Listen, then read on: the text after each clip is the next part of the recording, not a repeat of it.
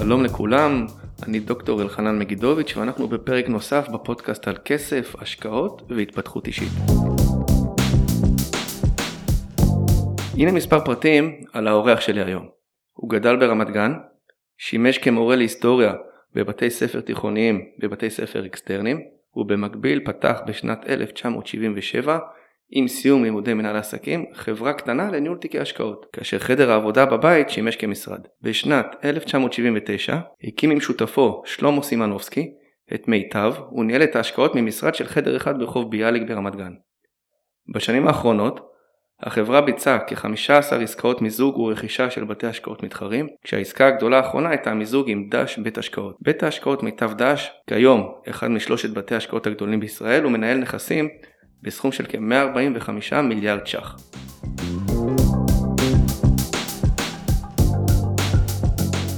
שלום צבי סטפק, תודה רבה שהסכמת להקדיש מזמנך בכדי אה, לענות על כמה שאלות בעניינים אה, פיננסיים. שלום. איפה הימים הטרופים האלה מוצאים אותך? ימי קורונה? איך אתה... כן, אנחנו בחברה מיטב דש החלטנו שבערך 80% מהעובדים יעבדו בשלב הזה מהבית. ורק 20% במשרד וגם זה בסוג של תחלופה, קפסולות, כפי שנהוג לומר, ואני הרגלתי את עצמי לעבוד מהבית. אני גם בימים רגילים, נקרא לזה, טרום קורונה, אה, עבדתי במשרד, אבל התחלתי לעבוד מוקדם מאוד בבוקר, וגם אחרי שחזרתי למשרד אה, אחר הצהריים, עבדתי בבית, כך שאני די רגיל לזה. כמעט כל העבודה שלי נעשית בבית עם הרבה מאוד אה, זומים כמובן, אה, ישיבות דירקטוריון, הרצאות וכדומה ובסך הכל ההספק שלי בבית הוא יותר גבוה מאשר ההספק שלי בעבוד, במשרד, כך גיליתי במהלך התקופה הזו. בואו נדבר קצת מדע בדיוני, בתקופת פוסט קורונה אתה רואה את עצמך ממשיך לנהל עניינים בזום או שעניינים יחזרו אחורה כרגיל? אני חושב שבכלל העולם הולך בהרבה מאוד תחומים למודל היברידי. זאת אומרת גם וגם. אני אישית לא מת על הזום, זה כבר התחילו לדבר על אה, זום פתיג, על עייפות כרונית שנובעת מהזום ואני חש את זה אחרי שעתיים שלוש אה, בזום ויש לפעמים זומים שנמשכים, דירקטוריונים שנמשכים חמש שעות בזום, זה דבר שאחר כך אתה פשוט מרגיש מותש לחלוטין. אז אה, זומים קצרים, זה מתקבל על הדעת סביר. זומים ארוכים, אני אעדיף בפירוש נוכחות פיזית במשרד, אה, בלי שום ספק בכלל. וגם המגע האישי כמובן הוא, הוא דבר מאוד חשוב, המגע האישי עם לקוחות, המגע האישי עם אה, אה, יועצי בנקים, המגע האישי עם העובדים במשרד וכדומה וכדומה. אז אי אפשר לוותר על זה. לא, ממש לא. מה אנשים לא יודעים על צבי סטפק והיית רוצה שידעו עליו? עליך. אה, יש הרבה דברים שאפשר אה, להזכיר בהקשר הזה. קודם כל, אני, מכיוון שאני מתראיין הרבה ברדיו ובטלוויזיה לפעמים, היום פחות מה שבעבר, אבל לאורך השנים, אה, ואנשים מסתכלים על בית השקעות שהוא חלק משוק הון, אז מן הסתם חושבים שהמיליה שלי הם אנשים מהמאיון העליון. אז לא. החברים שלי זה חברים שלמדתי איתם ב, בעיקר ב, באוניברסיטה, מנהל עסקים, ממש אנשים שבינם לבין עושר פיננסי אין ולא כלום. כן?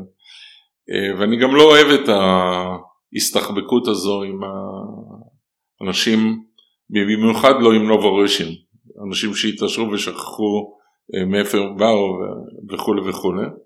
זה למשל סוג אחד של דבר שאני מניח שציבור רחב לא, לא מכיר. אה, נקודה אחרת אפשר להעלות, אני ממש לא אוהב לנהוג והוצאתי רישיון בשנות ה-70 לפני כמעט 50 שנה, נהגתי חצי שנה והבנתי שזה מספיק לי, לא עשיתי חס וחלילה תאונות, אה, אבל אה, ראיתי שאני לא בנוי לזה.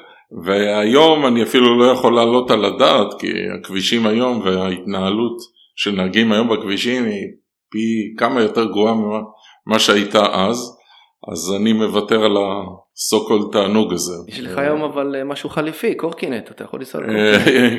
אופניים אני מוכן, אני לא רוכב על אופניים, רוכב אופניים טוב, אבל רכבתי. אה, שיחקתי כדורגל בנערותי ושיחקתי שחמט. כדורגל אני לא מסוגל היום כמובן לשחק, חוץ ממשהו בעיטות לשער, אבל ושחמט אני, זה חבל לי, זה תחביב שהזנחתי אותו. אני מעת לעת משתעשע בזה, אבל זה אולי לא זו סיבה לצאת רצינית. לפנסיה. בבקשה? אולי זו סיבה לצאת לפנסיה, לחזור לשחק. אה, אני לא רואה את עצמי יוצא לפנסיה. אשתי תמיד דאגה מה אני אעשה בפנסיה. אז קודם כל, אני לא, אני היום בן 74, אני לא מתכנן לצאת לפנסיה. כל זמן שהבריאות מאפשרת לי וכל זמן שאני נהנה ממה שאני עושה. ואני בכלל טיפוס שאוהב לעשות הרבה דברים במקביל, אז אני עובד במיטב דש כמובן כיושב ראש בית ההשקעות, לא יושב ראש החברה הציבורית, זה תפקיד של אלי ברקת השותף שלי, אה, אלא בעיקר בנושא קרנות נאמנות, ולצד הפעילות הזו גם כדירקטור בחברה הציבורית, אני עוסק, אני משמש יושב ראש ארגון אה, לטובת הציבור, תועלת הציבור, שנקרא קפיטליזם קשור, אני חבר בהנהלת אגודי, אגודת ידידי מד"א, יש עוד כל מיני פעילויות שצורכות ממני גם כן איזשהו זמן. אני כותב הרבה, אני מרצה הרבה, וכל זמן שאני אוהב את מה שאני עושה, אני לא רואה סיבה לצאת לפנסיה.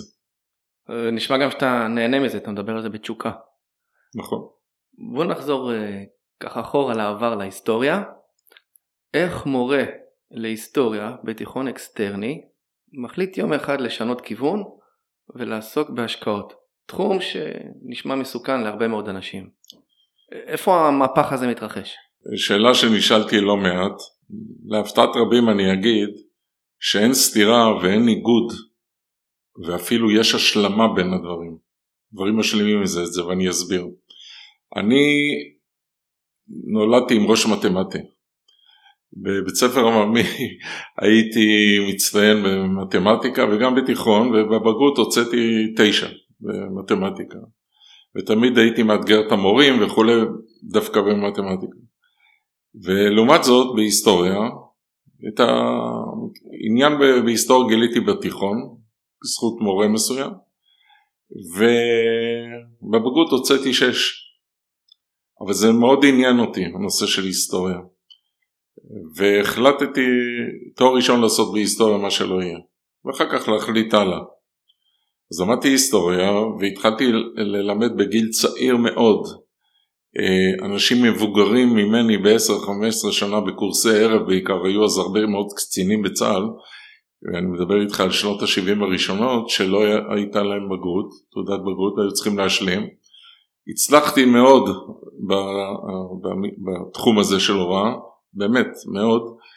לימדתי בלי סוף בבוקר, בערב, 40 שעות בשבוע, אני לא יודע איך עשיתי את זה, אבל הייתה לי האנרגיה. הצלחתי מאוד, המשובים היו מצוינים, תוגמלתי בהתאם, כי זה בצבע אקסטרני ולא אינטרני וכולי. עכשיו המקצוע הזה אבל הוא מקצוע שוחק. במיוחד שאתה מלמד בבגרות וזה הרצאה יותר פרונטלית ופחות שיח עם התלמידים. היה גם המרכיב הזה כמובן ואתה כל הזמן בלחץ של זמן להספיק את החומר כמובן. עכשיו, הצד המתמטי כמו שאמרתי היה תמיד אצלי חזק וההתעניינות שלי בשוק ההון התחילה כבר בתיכון אבל זו הייתה התעניינות פסיבית.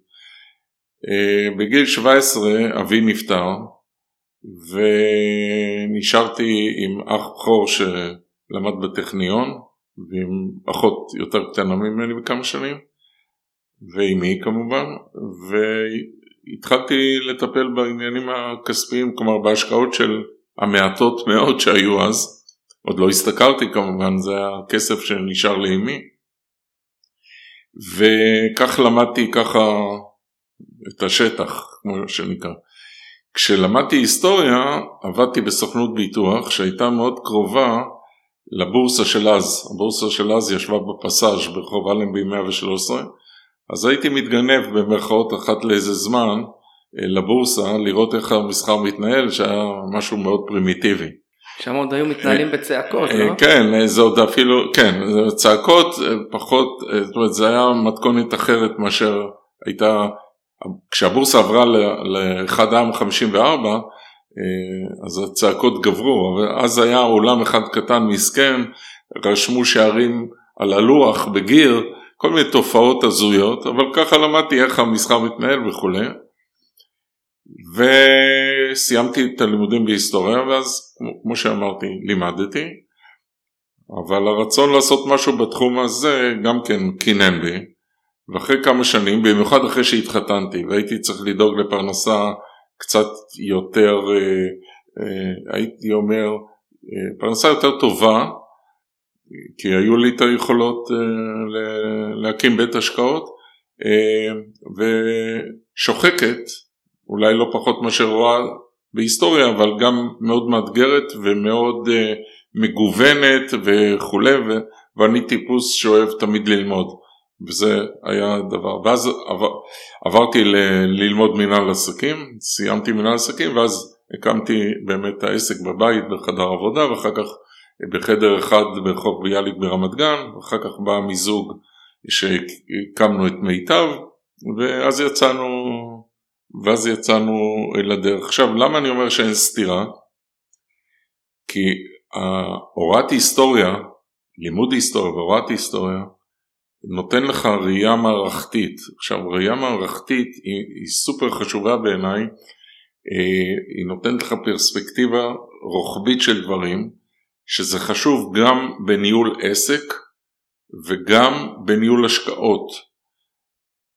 מנהלי השקעות היום, החבר'ה הצעירים שיוצאים מספסלי האוניברסיטה והולכים לשוק ההון כמנהלי השקעות או יועצי השקעות, חסרה להם הפרספקטיבה, כולל הפרספקטיבה ההיסטורית, וזה מאוד חשוב במצבים של, אה, אתה נדרש לנתח אה, מצבים של אי ודאות, אה, כמו התקופה של טראמפ, מלחמת הסחר, לא משנה מה, אני רואה את הדברים בצורה מאוד כמו קשת בענן, בצורה מאוד רחבה ומעמיקה, ואת זה נותנים לימודי ההיסטוריה. כך ש...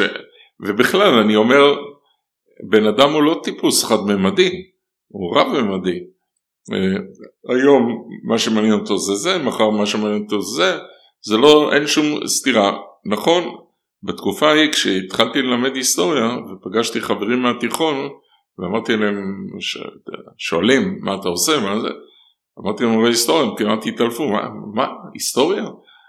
לא מתמטיקה כאילו, מה, מה לך ולהיסטוריה? אם היא בכלל, אמא שלי רצה בכלל שאני אהיה רואה חשבון, כן, לא רציתי, אז, אז התפלאו, כי, כי זה לא התאים, אבל שוב, אדם הוא לא חד-ממדי, יש לו כל מיני תשוקות, רצונות, אה, סקרנות וכולי, וממש אין סתירה בין הדברים, ומנהלי השקעות היום צעירים שהם סופר מוכשרים, באמת רמת הניהול של השקעות בארץ עלתה בקפיצה אדירה בנגיד 15 השנים האחרונות, אה, אבל בהיבט הזה יש, יש להם חולשה, בהיבט של הראייה הרחבה המערכתית המעמיקה של לא ניתוח מניה ספציפי, בזה אין בעיה, להפך. כאן היה שדרוג גדול, והמחלקה, מחלקת מחקר, אנליזה, דווקא בראייה יותר, אה, הסתכלות יותר, הרבה יותר רחבה ומכלילה. אתה זוכר מי היה הלקוח הראשון שלך, או מה המניה שהשקעת הראשונה עבור מישהו? אני לא זוכר את הלקוח הראשון, אני זוכר כמה לקוחות אה, ראשונים. אה, כמו שאמרתי, אני בהתחלה השקעתי בתור תיכוניסט, בכספים המעטים שהייתה למשפחה, אז אני זוכר היו מניות שהשקעתי בהן כמו מהדרין, אה, חברת חשמל שאחר כך נמחקה מהבורסה אה, וכולי, אה, וכמנהל השקעות עבור אחרים מה שנקרא כשהקמתי את צבי סטפק השקעות בעם שנהפכה למיטב אחר כך, היו לי כמה לקוחות, התודעה אז שבכלל צריך את השירות של ניהול תיקי השקעות הייתה קרובה לאפס. זאת אומרת זה לא כמו היום, חברות עסקיות בכלל לא ניהלו תיקי השקעות, לא עלה על דעתם שלמסור את ניהול הכסף לבית השקעות. גם המושג בית השקעות אי אפשר להגיד שהיה קיים אז בכלל. אנשים פרטיים רק היותר עמידים הייתה להם את המודעות שלא כדאי שהם ינהלו בעצמם וכדאי למסור את זה למישהו מקצועי. ואנחנו, אני ושלמה השותף שלי, היינו מאוד מקצועיים, הוא עסק יותר באנליזה ואני עסקתי הרבה יותר בניהול ההשקעות עצמם. אז היו לנו כמה אנשים, מ... לא רוצה להגיד משמנה וסלטה של uh, מדינת ישראל דאז, אבל אנשים uh, מאוד עמידים, ו... אבל מעטים, אנחנו מדברים על כמה עשרות לקוחות, אנחנו ניהלנו אז uh, בשנה הראשונה משהו כמו חמישה מיליון לירות, שזה היה אז בערך מיליון דולר. כל הלקוחות ביחד אני מדבר, כן. כמובן שהדולר הוא לא אותו דולר וכולי, אבל אה, והיו יחסים מאוד אה, אישיים אה, בינינו, כי מטבע הדברים. אני עבדתי בחדר אחד עם אימא שלי, שהיא עבדה כסוג של מזכירה, יותר הנהלת חשבונות וכולי. אז באופן טבעי הקשר עם הלקוחות אז הרבה יותר אינטימי, הרבה יותר אמיץ. מעניין. אנחנו נמשיך בעניין ההיסטורי, ומיטב הוקמה ב-1979. נכון. וארבע שנים מאוחר יותר, ב-1983, היה לנו את משבר מניות הבנקים. זה משבר כלכלי חריף, לפי דעתי אנשים סוחבים את הטראומה הזאת עד היום. אנשים רבים איבדו את כספם, ואיפה זה תופס אותך כמנהל השקעות? זאת אומרת, איך זה, איך זה טלטל אותך? אז uh, אני אשמח אם תשתף אותנו בראייה שלך, איך, כן. איך מתקשרים ללקוח ואומרים לו, תשמע, הלך הכסף. הלך הכסף זה מוגזם, אבל אה, בעניין הזה יש לי סיפורים אה, לא מעטים על התקופה ההיא. אה, זו הייתה תקופה גם של אינפלציה מטורפת, צריך לזכור. האינפלציה ב-1984 למשל הגיעה, קשה לתפוס את זה היום בכלל, ל-445 זאת אומרת שגם אם מניה לא עלתה, הפסדת כמעט את כל הכסף באופן ריאלי, כן. עכשיו זו הייתה תקופה מאוד מרתקת, השנים הראשונות שהקמנו את העסק. אנחנו מאוד חששנו, כשאני אומר אנחנו זה שותפי שלמה סימנובסקי ואנוכי, אה, ממניות הבנקים. כי היה ברור לנו שזה בלון שהתפוצץ ביום הימים. אה, הלקוחות דרשו שנקנה מניות בנקים. ואנחנו עמדנו כמו חומה בצורה וסירבנו לקנות מניות בנקים. ואם קנינו אז קנינו כאחוז מאוד קטן. במסורה. היו אנשים שהשקיעו את כל כספם במניות הבנקים. בחורף אחד של 1981, שנתיים לפני המשבר בערך, ההתפוצצות של הבועה הזו, אני זוכר, אני כותב על זה אגב גם בספר שאני עומד לפרסם עוד כמה חודשים, יש כבר שם לספר? אה, אה, עדיין לא. אה, אנחנו מתכוונים לעשות תחרות בין עובדי מיטב דש על השם עם פרסים, אבל זה נעשה בעוד איזה חודשיים, משהו כזה. בקטע של ה... מתוך כמעט תחושת ייאוש שמניות הבנקים כאילו עושות תשואה פנטסטית, הבנקים דאגו שכל יום המניה תעלה חצי אחוז, רבע אחוז, לעולם היא לא תרד, ואז נוצר אגב המושג מניות חופשיות. למה הם נקראו מניות חופשיות? לא הבנקים, כל שאר המניות. כי מניות הבנקים היו מבוסתות. הבנקים דאגו לטפח את מחיר המניות בדרכים ממש לא כשרות, ברשום, והם שילמו על זה מחיר אחר כך דרך אגב, אבל כל שאר המניות היו חופשיות. זאת אומרת, לא היה ויסות, לא היה מי שידאג להם. וגם אם מצאת מניות טובות, אז הם לא יכלו להתחרות במניות הבנקים. אז באווירה כזו של ייאוש, כאילו תסכול יותר נכון מאשר ייאוש,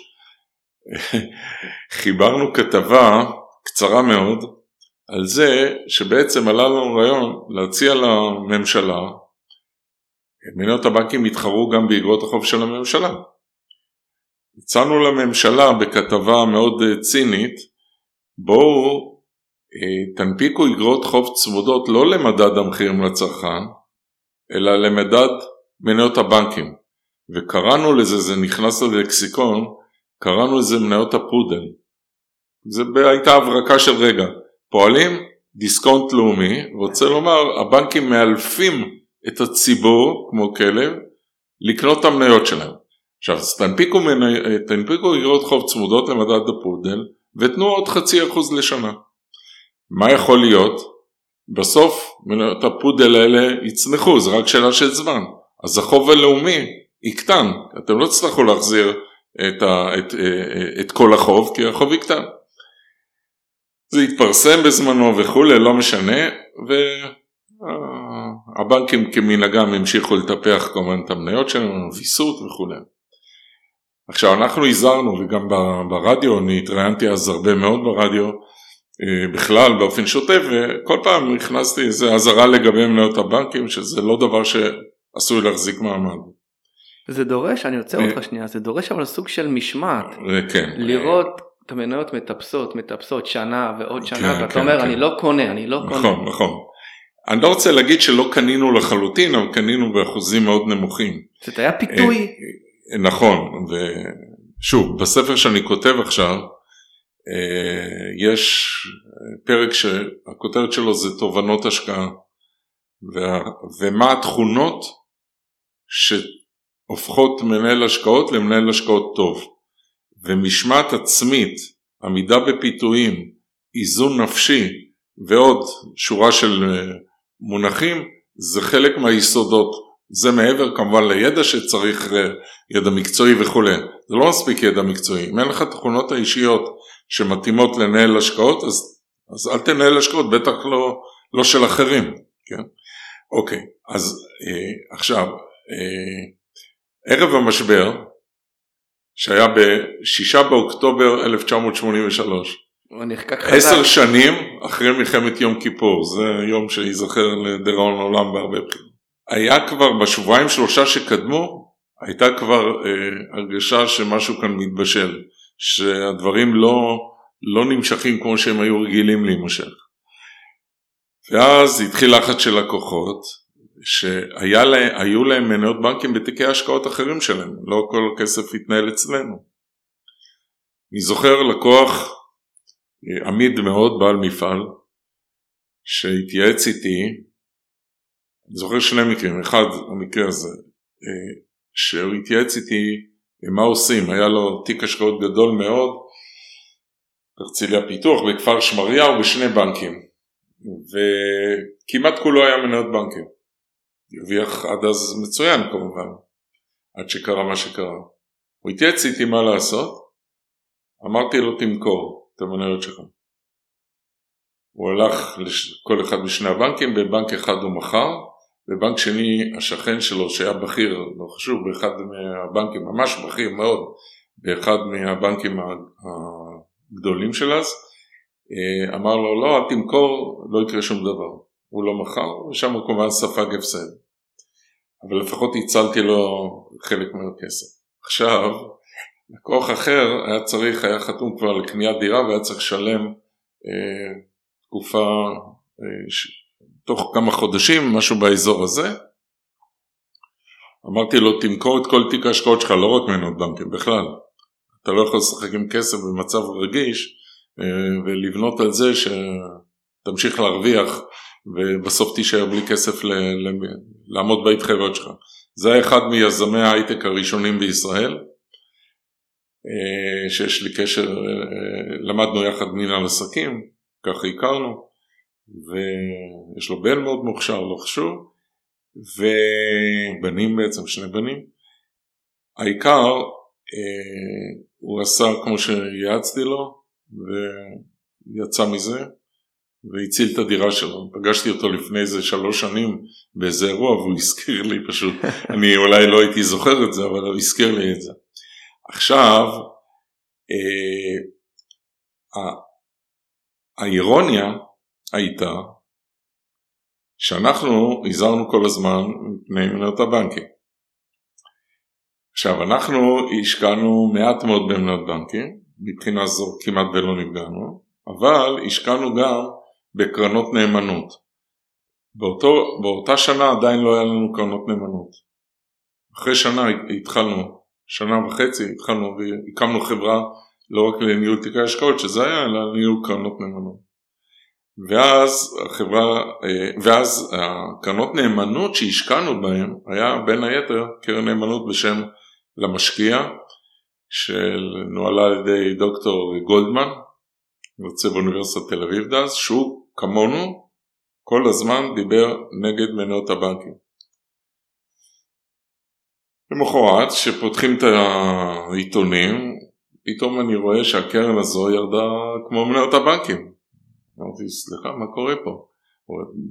הרמנו לו טלפון, אני ושלום, השותף, ואז הוא אומר, תשמע, כתיבה זה כתיבה, אבל מה לעשות, הייתי חייב להשקיע אה, גם הרבה במניות הבנקים. אז גם אנחנו לא יצאנו נקיים מה, מהעניין הזה. הבעיה הנוספת הייתה שהמפולת במניות הבנקים גררה אחריה מפולת כללית במניות מה שנקרא החופשיות. אז ספגנו שם מכה מאוד קשה גם במניות האחרות שהיו כלכלית נכונות להשקעה, ראויות להשקעה, אבל מה לעשות. ואז במשך מתחילת 83, ואני מזכיר לך שבינואר 83 הייתה מפולת, עוד לפני מפולת מנות הבנקים, הייתה מפולת המנות החופשיות, מה שנקרא אז ריגר פישמן לא חשוב, אותו פישמן שאנחנו מכירים מהיום, ושזו הייתה מפולת המניות החופשיות. ובאוקטובר הצטרפה למפולת המניות הבנקאיות שסחבה איתה עוד פעם. ואז מתחילת 83 עד אמצע 84, תוך שנה וחצי, המניות התרסקו ב-94% החופשיות. למה? במונחים ריאליים. כי האינפלציה הייתה מאוד גבוהה. זה לא רק שמחירי המניות ירדו, אלא גם אה, האינפלציה חילתה, מה שלא ירד אז ירד על האינפלציה. עכשיו בשישה, בשישה באוקטובר ביקשו ממני לשדר לאומה מה שנקרא בגלי צה"ל והייתי בבורסה כשנפתח המסחר במניות הבנקים ושידרתי מה קורה עם הסברים כמובן וכולי וזה היה פשוט מרתק זאת אומרת אה, אני מניח שאם זה היה בטלוויזיה, אחוז הטלוויזיה אז לא הייתה משהו בדיוק עם הרידור, יש הרבה מאוד סיפורים על זה, לא חשוב, זה היה רייטינג אה, של 100%, כן. אה, והסברתי מה קורה, מניות הבנקים בסוף ירדו רק ב-17%, למה? כי בתקופה שהבורסה הייתה סגורה, שכחתי להזכיר, מ-6 באוקטובר. אז נסגרה הבורסה כי לא יכלו לעמוד מול ההיצעים, הפאניקה הייתה כבר בשיאה, סגרו, לא נתנו למכור. הבורסה נפתחה מחדש ב-24 באוקטובר. ואז באותו יום אני אה, דיברתי כשהבורסה נפתחה בגלי צה"ל, בזמן הזה של שבועיים וחצי שהבורסה הייתה סגורה, שזה דבר חסר תקדים בעולם, כן, שסוגרים בורסה, זה אחד העקרונות הכי בסיסיים שבורסה לא סוגרים. אה, נותנים אפשרות לאנשים להנזיל את ההשקעות שם. קיצור, אה, בתקופה הזו שבין לבין היה פיחות גדול, כי הציבור הסתער על הדולרים אה, כתחליף למניות הבנקים, חיפשו פתרון. מה עושים כשתיפתח הבורסה. ואז אברהם שפירא, שהיה אז יושב ראש אגודת ישראל ויושב ראש ועדת הכספים כבר אז. תשים לב שאנחנו גם מקבלים שיעור להיסטוריה פה תוך כדי, אתה חוזר כן, כן, כן. למקורות. נכון, אני אוהב לתעד דברים גם. אה, הוא בא עם פתרון, הוא היה בעלים של שטיחי כרמל המפורסמים. והוא היה יושב ראש ועדת הכספים כמו שאמרתי, הוא בא והציע למדינה, הוא, הוא נקרא אז המנכ"ל של המדינה, זה היה התואר שלו. היום אפשר להגיד את זה אולי על גפני, כן? המנכ"ל של המדינה, בא, בא והציע את הפתרון הבא, בוא נהפוך את מניות הבנקים לאגרות חוב ממשלתיות, צמודות לדולר, כי הציבור אז חיפש דולרים, צמודות לדולר, ונבטיח את ה... אה, בכך המדינה בעצם מלאימה את הבנקים, היא העלימה אותם. ואחר כך היא מכרה אותם, פועלים אריסון וכולי, כן, ורטיים במזרחי וכולי וכולי, אבל זה לקח הרבה שנים אחר כך.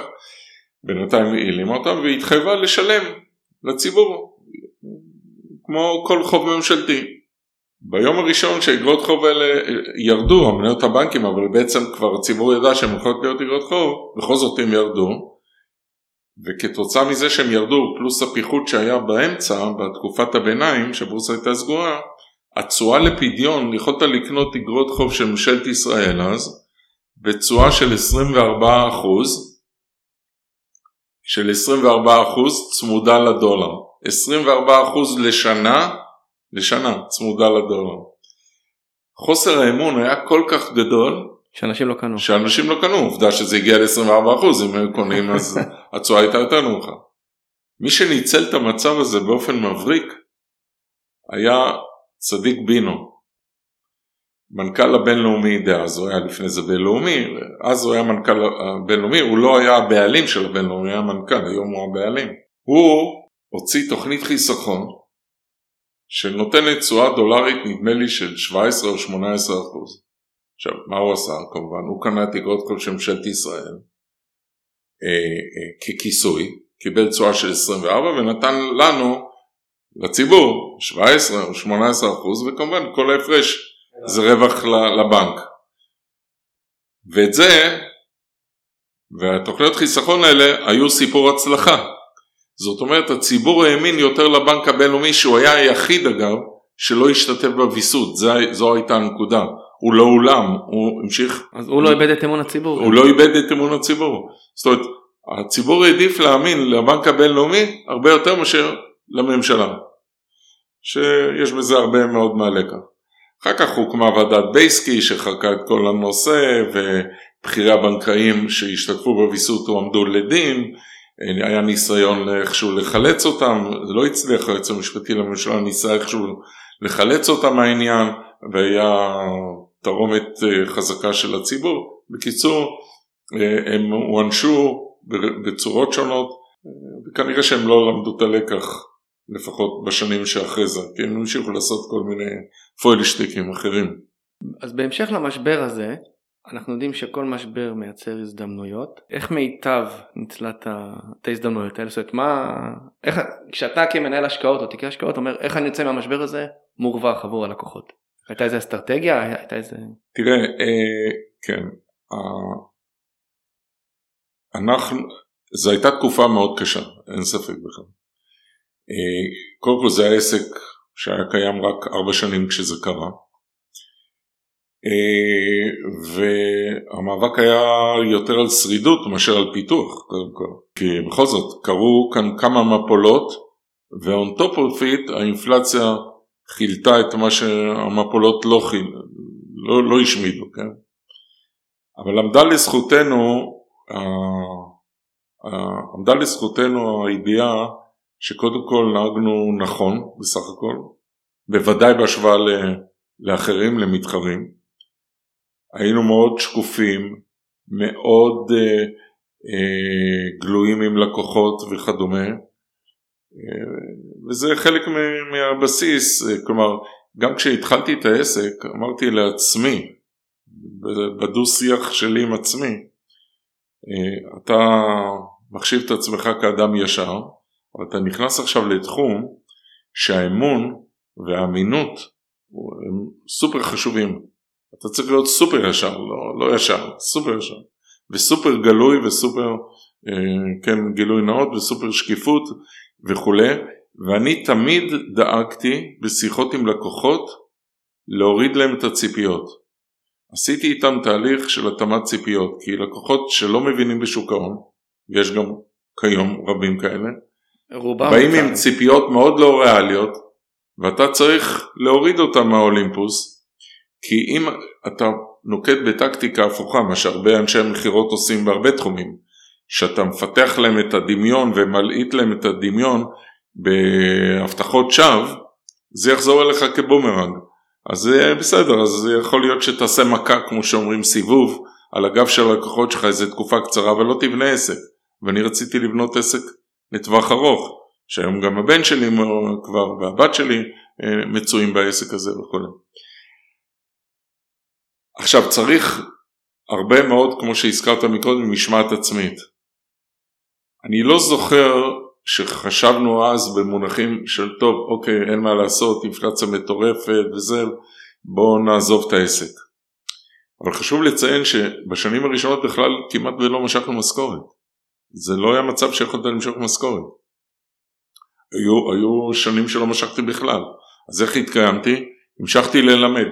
מאותו רגע שגם כשלמדתי מנהל עסקים וגם כשהקמתי את העסק, כל השנים הראשונות המשכתי ללמד באותם מקומות שלימדתי קודם, הורדתי כמובן את כמות השעות אה, של ההוראה, זה לא היה כמו בתקופה הנוכחית, אתה לא היית מחובר למחשב, לא היה מחשב בכלל, המחשב הראשון נכנס לחברה אה, ב-1983, ארבע שנים, או 82, שלוש ארבע שנים אחרי שקמנו, היה לנו מחשבון, תקנקנו במחשבון.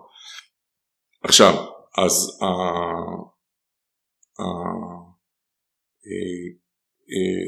ההוראה שהמשכתי בה אה, נתנה לי איזשהו בסיס של פרנסה פלוס בחלק מהשנים שמשכנו משכורת, משכנו משכורת אה, אבל אה, נמוכה.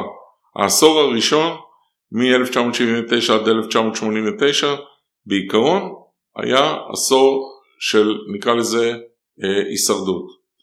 אפרופו התאמת ציפיות, אולי עוד אלמנט שאני נזכר בו עכשיו, אה, כשאנחנו שלחנו דוחות ללקוחות, בשנים ההם זה לא היה ממוחשב כמו שאמרתי, זה היה בכתב יד. זאת אומרת, שם המניה, כמות, שער וסכום, כמה יש לך, והסך הכל כמובן. עכשיו, מכיוון שהייתה אז אינפלציה מטורפת, המניות עלו וירדו בתזזיתיות גדולה מאוד ובעוצמות מאוד גדולות.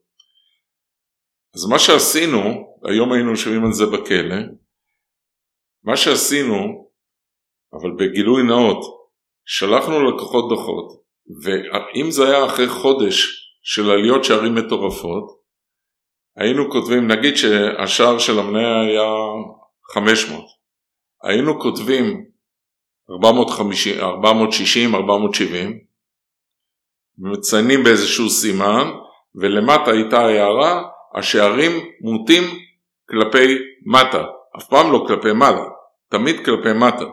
בגלל השינויים שהיו. בגלל השינויים, כי אמרנו עד שהדוח הזה יגיע ללקוח זה כבר יכול להיות לא מ-500 ל-470, יכול להיות גם 410. אז אני אוהב ברמה האישית לחשוב שיש לי פחות ממה שיש לי, ואני חושב שזה, שזה נכון לכל בן אדם. ואנשים אומרים, רגע, הפסדתי חמישה אחוז. כשאתה שואל אותם מה הפסדת, אז אומרים לך, תשמע, היה לי מיליון, זה עלה למיליון שלוש מאות, ועכשיו יש לי מיליון מאתיים, כמה, שלושים וחמש. אז הפסדתי שישים וחמש אלף שקל ממיליון שלוש מאות, זה. מה הפסדת? סליחה, מה הפסדת? הרווחת 235 אלף, לא הפסדת 65 אלף. בקיצור, התאמת ציפיות זה אחד אגב התובנות שאני כותב עליהן די הרבה בספר, זה סופר חשוב, אל תהיה איש מכירות אגרסיבי, להפך. וזה בסוף קונה את הלקוחות. הלקוחות מבינים שיש להם עסק עם אדם רציני ואחראי, והעניין של אה, אה, אמינות הוא סופר סופר חשוב בעסקים שלנו, הוא חשוב בכל דבר, אבל הוא סופר חשוב בנושא הזה, כי לאנשים הכסף בא במקום השני בחשיבות אחרי הבריאות. ולפעמים אפילו צריך חלק גם במקום הראשון, אבל נעזוב את זה. אמרת, סיימת עם כסף, אז זה בול השאלה הבאה שלי. כמי שעוסק שנים רבות בהשקעות, והשקעות עוסקות בכסף, בהרבה מאוד כסף, מה לדעתך הסיפור שלנו, כשאני אומר שלנו זה של האנושות, עם כסף? למה אצל אנשים רבים הכסף נתפס כמשהו לא טהור, משהו מלוכלך, משהו, אפילו עם משהו עם אה, אופי זדוני קצת? מה הקטע שלנו עם כסף? כן, תראה, אה, כסף בסופו של דבר זה, אה, זה לא מטרה בעיניי, זה אמצעי. אתה רוצה להרוויח כסף כאמצעי בשביל לעשות דברים, לקנות דברים לך, למשפחה, לילדים, לנכדים וכדומה. אני חושב שאחד היתרונות שלי אגב כמנהל השקעות זה שיש לי יחס באמת מאוד אה, נקרא לזה לא רוצה להגיד אדיש לכסף, אבל זה לא, זה לא מה שמניע אותי בכלל. זאת אומרת, אני רוצה להתקיים בכבוד, אני רוצה להרוויח, אני רוצה שהחברה תשגשג, שהעובדים אה, אה, ירוויחו ויתקיימו מהביזנס וכולי וכולי, אבל זה לא מטרה. זה אגב גם מתחבר להשקפת העולם שלי שאני מבטא אותה בקפיטליזם הקשוב, שאני משמש כיושב ראש הארגון הזה שמנסה בעצם לשנות את ההתנהלות של המגזר העסקי. חוק החברות, אני קצת סוטה לכיוון של חברה עסקית. חוק החברות קובע בסעיף 11 שלו שתכלית החברה הוא השאת רווחים. מה זה השאת רווחים? לעשות הרבה כסף. וכמה שיותר כסף וכמה שיותר מהר. ואני נלחם לשנות את זה. גם הגשתי, לא הגשתי בדיוק, אבל חיברתי טיוטת הצעת חוק בעניין, וזה הולך להיות נושא כבד בשנים הקרובות, כי לכל חברה עסקית יש ייעוד, צריך שיהיה לה ייעוד שהוא מעבר לעשיית כסף. הכסף והרווחים צריכים להיות התוצאה, לא המטרה. אתה פועל נכון, אתה פועל בהגינות, אתה פועל בשקיפות, אתה מתנהל נכון מבחינה עסקית, אז התוצאה תהיה שהרווחת, רווחים, השאת רווחים. אבל הסיבה לקיומו של עסק זה לא השאת רווחים. ברור שכל אחד רוצה להרוויח, יזם הייטק שמקים אה, אה, עסק, אה, חושב, לפחות חלקם, על האקזיט, כן?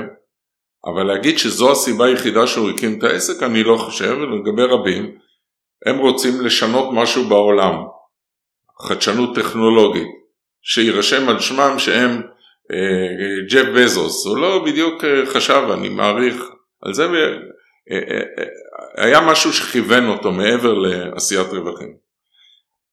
אותו דבר נכון, מה שנכון לגבי חברה עסקית, נכון בעיניי לגבי כל אחד מאיתנו כבני אדם. כי מה זה חברה עסקית בסוף? זה אוסף של בני אדם. בעל המניות זה היזם שהקים, העובדים, הספקים, הלקוחות. כל בן אדם צריך לשאול את עצמו מה הוא עושה בעולם הזה, מה הייעוד שלו, כן? מה הייעוד האישי שלו. הוא סתם פה במקרה, הוא, הוא יבלה את חייו בצורה שוטפת ולא מאתגרת ולא מעניינת ולא מסקרנת וכולי, או שהוא רוצה לחולל משהו, לשנות משהו. ו... ולכן הכסף בעיניי, כמו שאמרתי, הוא יכול להיות תוצאה של דברים, הוא אמצעי להשגת דברים, הוא לא הסיבה שצריכה להניע אותנו, של השגת כסף בכל מחיר. ובכל מחיר אנחנו דורכים על אנשים אחרים או דברים אחרים וכולי. זה חלק מהתרבות העסקית, אני חושב שהנכונה וזה חלק מה, נקרא לזה ה-DNA שאני מנסה הרבה שנים להנחיל גם בחברה שלנו העסקית, מיטב דש, וגם uh, בכלל, אני נפגש עם, uh, אני מרצה בדירקטוריונים על הנושא הזה, מנסה לשכנע אותם ללכת בדרך שונה, והמצחיק הוא, לא מצחיק, אבל התובנה, הרבה אנשים חושבים שאם אתה מתנהל בדרך uh, קשובה ומתחשבת ומשתפת, אז, אז זה פוגע בסוף ברווחים. לא רק שזה לא נכון, זה בדיוק ההפך. כי כשאתה מנהל עסק בצורה קשובה ואתה מתייחס לעובדים בצורה ראויה, אתה קונה את הנאמנות שלהם, אתה קונה את המחוברות שלהם, את הנאמנות שלהם לארגון. כאילו אני לא מצליח אפילו להבין אנשים שחושבים שאם אתה דורס אה, עובדים ומשלם להם שכר זעום ומתנהל, אה, מסתכל עליהם מלמעלה למטה, אז, אה, אז אתה מרוויח יותר. לא, בדיוק להפך. אז הכסף לסיכום יש פה הסתכלות אה, פילוסופית. עכשיו, כן כן בהחלט, התייחסות פילוסופית לעניין הזה, בהחלט, ולגבי העניין של למה הוא נתפס כמשהו רע, מזוהם, אני חושב שזה קשור, זה לא הכסף בפני עצמו, זה קשור לזה שאנשים מסתכלים על אחרים ו... אה, הרבה פעמים שאחרים עשו את הכסף בדרכים לא כשרות. ואז הכסף כבר מזדהם, כי זה כסף שמושג בחיסכון, כסף שמושג בצורה, נקרא לזה חוקית, כשרה, הגונה, אני לא חושב שלציבור יש בעיה עם אנשים שהתעשרו בצורה הוגנת, שהציבור תופס את זה כהתעשרות הוגנת. הם עבדו קשה, הם מוכשרים, הם עבדו קשה, השקיעו, בנו עסק. לציבור יש בעיה עם טייקונים או לא טייקונים שהשיגו את הדברים בצורה לא כשרה או לא הוגנת ויש דוגמאות לחברות שטייקונים שלטו בהם ועשרה אחוז מהמניות החזיקו, השקיעו בהם רק עשרה אחוז מהכסף אבל שולטים בהם בצורת פירמידה בשרשור ומנצלים את זה לרעה ואת זה הציבור לא אוהב אז העניין של כסף והון שלטון והדרך שבה הכסף מושג זה מה שנקרא לזה מזהם את המושג הזה בעיניי. בוא נדבר על קפיטליזם וסוציאליזם. איפה אתה מוצא את עצמך או, בין אני, שני המושגים הללו? אני ממש לא בן, אני קפיטליסט. זאת אומרת, אה, בטעות הרבה פעמים חושבים שאני סוציאליסט, אני רואה את זה בכל מיני טוקבקים, לפעמים שאני מפרסם משהו וכולי. אני ממש לא סוציאליסט, אה, אבא שלי אגב, שנולד בן למשפחה מאוד דתית, עוד באוקראינה, ועלה לארץ בגיל צעיר, אה, היה כמעט על גבול הקומוניסט. הוא עלה לארץ, התיישב, נהפך לחבר ביגור, קיבוץ יגור, אבל זה לא היה מספיק סוציאליסטי בשבילו, והוא עזב אחרי איזה שנתיים, ומכיוון שאני ואשתי עוסקים בגנאולוגיה, בחקר שורשים, אז הגענו גם לארכיון של יגור ומצאנו שם אה, ויכוח לוהט באספה של חברי הקיבוץ דאז, היום זה כבר מושג שכמעט נעלם. אני שם לב שההיסטוריון כל פעם קופץ אצלך. אה, כן, כן, אני אכן אמרתי, זה דברים שמשלימים, זה לא דברים סותרים. אה, וגילינו שם את העמדה שלו בוויכוח בנושא עבודה וכל מיני דברים אחרים לחשוב. אז הוא נולד בן משפחה דתית ועשה את ה-180 מעלות, כן? אה, אני נולדתי בן לאבי, אה, שהיה כמו שאמרתי סוציאליסט שרוף, אה, אבל אני ממש לא סוציאליסט. אני קפיטליסט, ועצם השם קפיטליזם קשור, ארגון שאני עומד בראשו, או בעצם מה הוא בא להגיד, אנחנו קפיטליסטים, אני לא מתבייש בזה שאני קפיטליסט. אני חושב שהקפיטליזם, לא רק חושב, אני יודע שהקפיטליזם הוכיח את עצמו בגדול מול הסוציאליזם או מול הקומוניזם. 1989 חומת ברלין נופלת, הקפיטלי... זה היה חגיגת הניצחון של הקפיטליזם על הקומוניזם. הקומוניזם ברמה התיאורטית אולי יש לו הרבה אפיל להרבה אנשים, אבל ברמה המעשית הוא מנוגד לאופי האדם. הקפיטליזם תואם את רוח האדם, את אופי האדם, במובן של הגשמה עצמית, במובן של תחרות, במובן של יזמות, הרצון להצליח וכולי.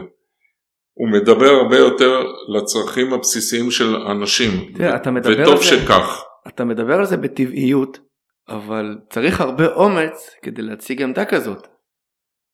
אני יודע, אני לא באתי להתחפש, אני אמנם זה קרוב לפורים אבל אני לא מתחפש, מה שרואים, איך שרואים אותי זה אני, אין לי מסכות, אני, אין לי פילטרים בדברים האלה, אני אומר את דעתי, לפעמים גם בסוגיות uh, יותר קשות.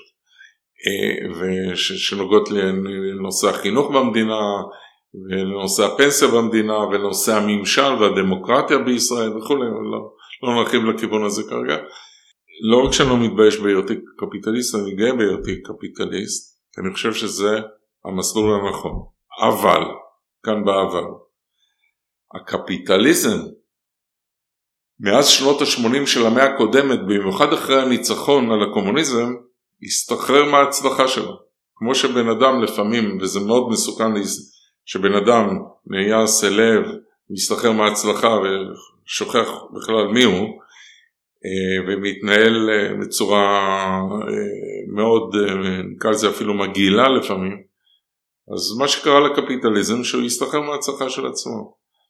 והתקופה של ריגן ותאצ'ר היא מבשרת את תחילת הקפיטליזם החזירי, הדורסני, תשתמש באיזה מילה שאתה בוחר.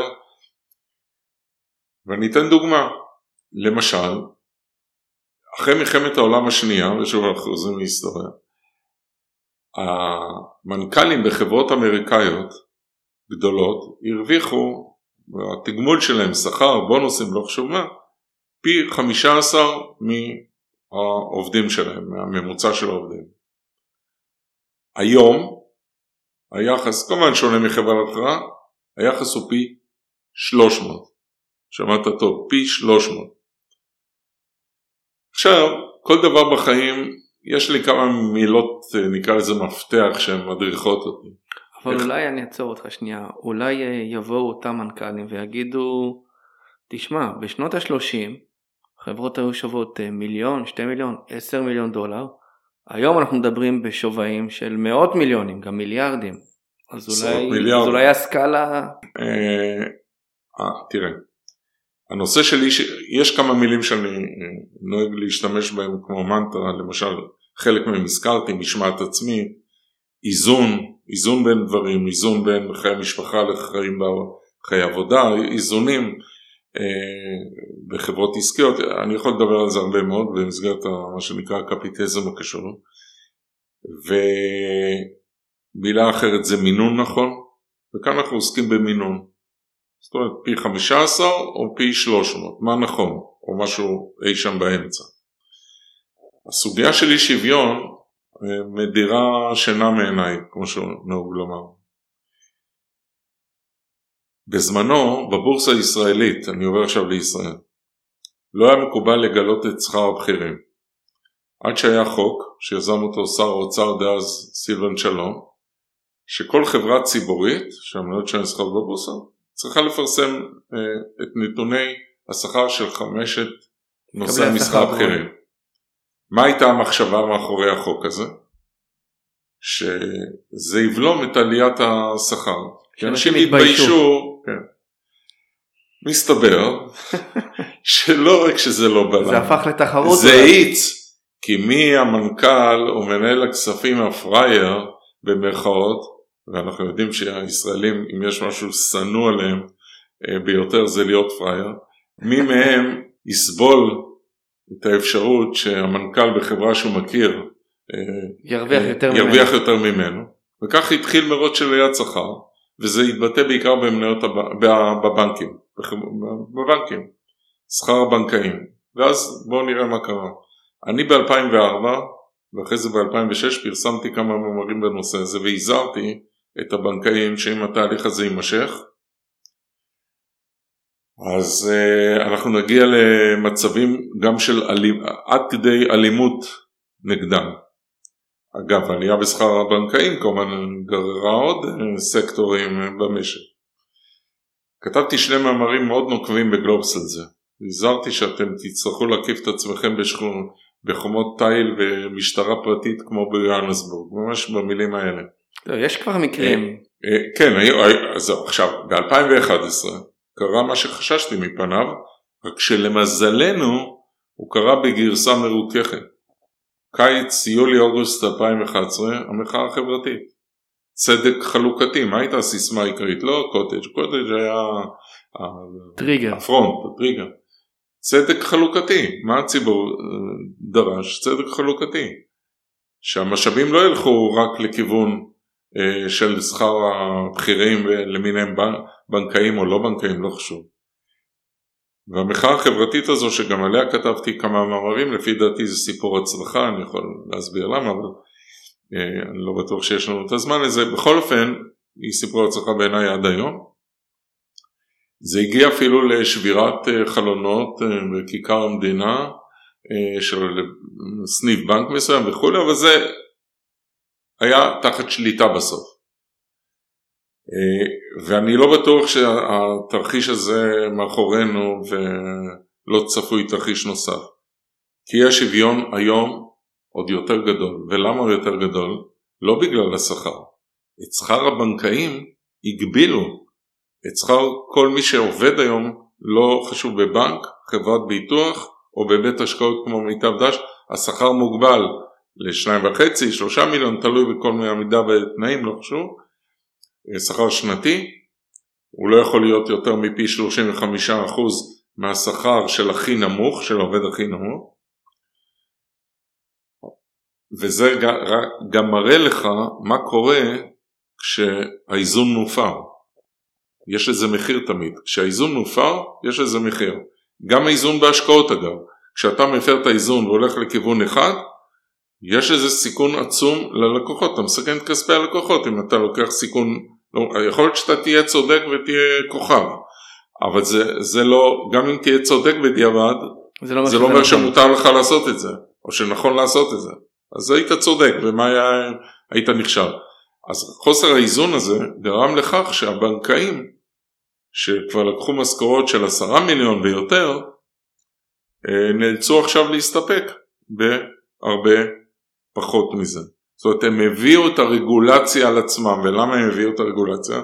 זה התחיל במחאה של קיץ 2011, צדק חלוקתי, התקשורת התחילה להתייחס לזה, הרגולטורים התחילו לזה, הפוליטיקאים התחילו להתייחס לזה, והתוצאה היא ששילמו מחיר. החוק הזה הוא חוק לא טוב. אני, אני כתבתי מאמר גדול על זה ואמרתי זה חוק רע, אפשר היה לפתור את הבעיה בצורה, בצורות אחרות, אבל אין מה לעשות, הבנקאים הביאו את זה על עצמם, בהינתן שהם הביאו את זה על עצמם, אז זה מה שקורה כשאתה, אה, אה, שאין גבול לתאוות הבצע שלך, נקרא לזה ככה. האי שוויון היום אבל הוא עוד יותר גדול כי הבעיה היום והאי שוויון בעולם בכלל, לאו דווקא בישראל, זה אי שוויון שנובע פחות משכר למרות שזה פי 300 בחברות אמריקאיות וכולי, נובע הרבה יותר מ, אה, מהנושא של לא של עבודה אלא של הון, הצבר ההון, כי השווקים בעשור האחרון עולים ועולים, גויים וגויים, מי שלא היה לו כסף לפני עשר שנים כחיסכון בצורה כזו או אחרת, לא היה לו איזה סוג של עושר פיננסי, אין לו מה להרוויח מזה, הוא לא שותף בחגיגה. הוא מחוץ למשחק. אה, כן. אה, מי שהיה לו הון בסיסי יחסית סביר, התעשר, כן.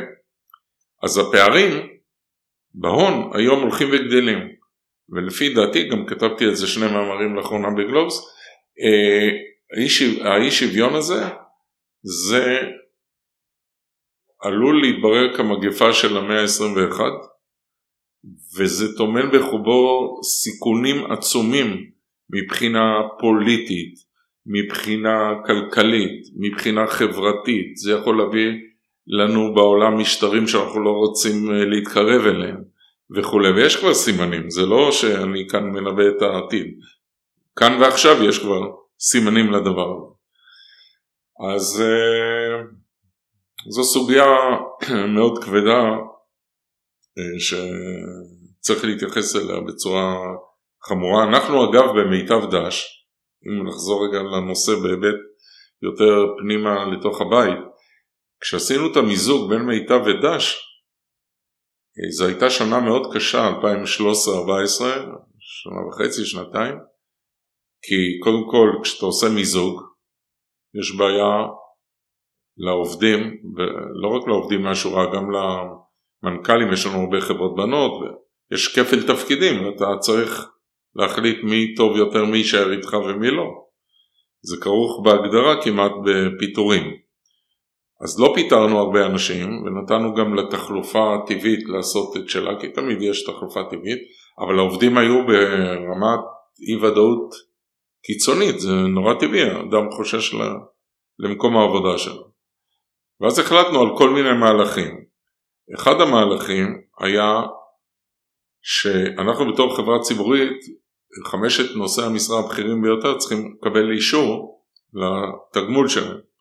וקיבלנו את האישור, ובערך חצי שנה אני חושב אחרי שקיבלנו את האישור האספה הכללית של בעלי המניות, הורדנו מיוזמתנו את השכר שלי, של הבן אבנר, של המנכ"ל אילן רביב, של השותף אלי ברקת ועוד, אה, בסדר גודל הורדנו את עלות השכר בסדר גודל של 20%. כשעדיין אנחנו בלי קשר כפופים למגבלה של שכר הבכירים בגופים פיננסיים.